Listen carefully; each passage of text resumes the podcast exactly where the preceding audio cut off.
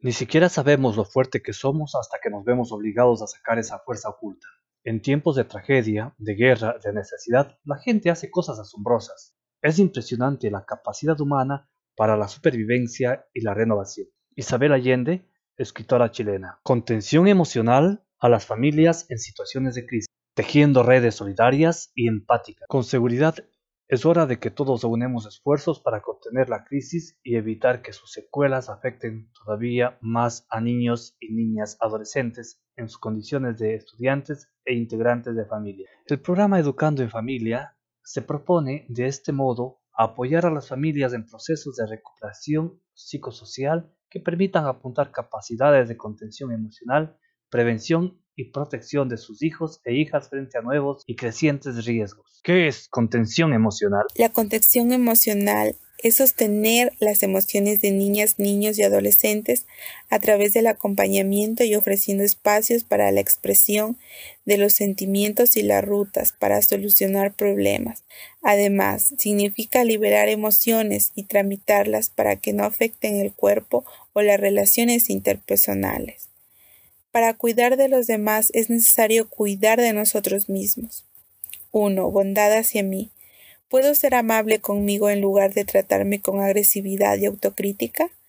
La bondad es la que permitirá a nuestro sistema nervioso estar en mejor disposición para asimilar el estrés y resolver problemas. 2. Conciencia plena.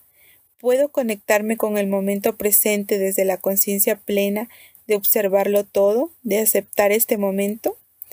El mañana no existe, el ayer ya se fue. La conexión con el aquí y el ahora desde la respiración profunda puede ayudarnos en este ejercicio de observación. 3. Humanidad común. Se trata de reconocer que mi experiencia no es ni más ni menos que una experiencia humana, compartida por las otras personas. Esta conciencia de que cada uno de nosotros no es más ni menos que un ser humano, puede ayudarnos a reconectarnos con nuestra naturaleza y con el reconocimiento de que no estamos solos. ¿Qué deben hacer los adultos cuidadores? Los adultos cuidadores deben generar recursos para su propio autocontrol. Hay que tener presente que no se deben regular las conductas de niñas, niños y adolescentes con amenazas ni castigos, sino con el ejemplo, escucha activa, empatía y diálogo positivo. En una situación de crisis, ¿cómo ayudar a niñas y niños? Es importante que respondamos a sus reacciones de forma que se sientan apoyados y les expliquemos que son reacciones normales ante una situación difícil. Es mejor no ocultar lo que ocurre ni inventar historias que trastocan la realidad. Las niñas y niños necesitan respuestas sinceras y desarrollar capacidades de afrontamiento. ¿Qué consideraciones se puede tomar? Evitar que vean o escuchen noticias con un enfoque sensacionalista o violento de la situación. Evitar que se expongan mucho tiempo a medios y recursos digitales, más si no hay un acompañamiento de adultos. Evitar involucrarlos en conversaciones acaloradas entre adultos sobre la situación y priorizar intercambios y diálogos intergeneracionales de naturaleza participativa. Dedicar tiempo a resolver sus dudas e inquietudes en un lenguaje adaptado a su capacidad de comprensión, pero no engañoso. Inventar, adecuar o construir espacios en familia que posibiliten la expresión de emociones, el aprendizaje de la experiencia, que motiven la calma, que brinden seguridad y confianza. Contener estas emociones supone, por parte de madres y padres de familia, el conocimiento de sus hijos e hijas, la cercanía hacia ellos y ellas, y ayudar a resolver el conflicto, gestionar sus emociones y contenerlos en situaciones de crisis.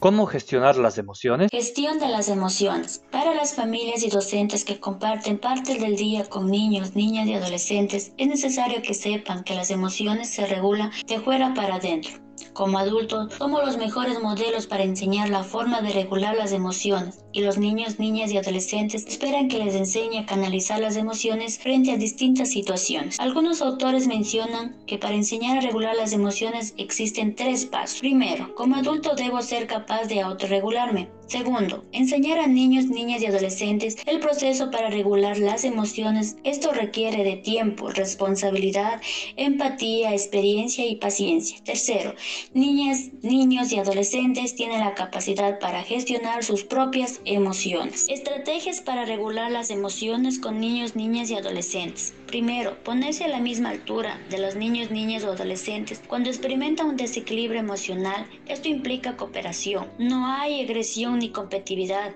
Adicional es importante conocer las emociones básicas, el nombre y las funciones. Por ejemplo, el miedo genera ansiedad, tensión y provoca ganas de salir corriendo. 2. Reconocer las emociones. Sabemos que las emociones por experiencia previa, y eso nos ayuda como adulto a sintonizar o empatizar con lo que sienten las niñas y niños y adolescentes. 3. Legitimar la emoción. Permitir a niñas, niños y adolescentes que experimenten la emoción y que la puedan expresar sin juicios ni críticas desde la empatía y límites, sin que afecten a una persona. 4. Enseñar estrategias para regular las emociones. Son trucos o recursos que les damos a niñas, niños y adolescentes para que puedan gestionar las emociones en los momentos necesarios, conectar y dirigir. 5. Reflexionar sobre la propia emoción. Les invitamos a reflexionar y ser conscientes sobre lo que sienten, es decir, poner en palabra lo que se vive en un momento específico. 6. Dar una respuesta lo más adaptativa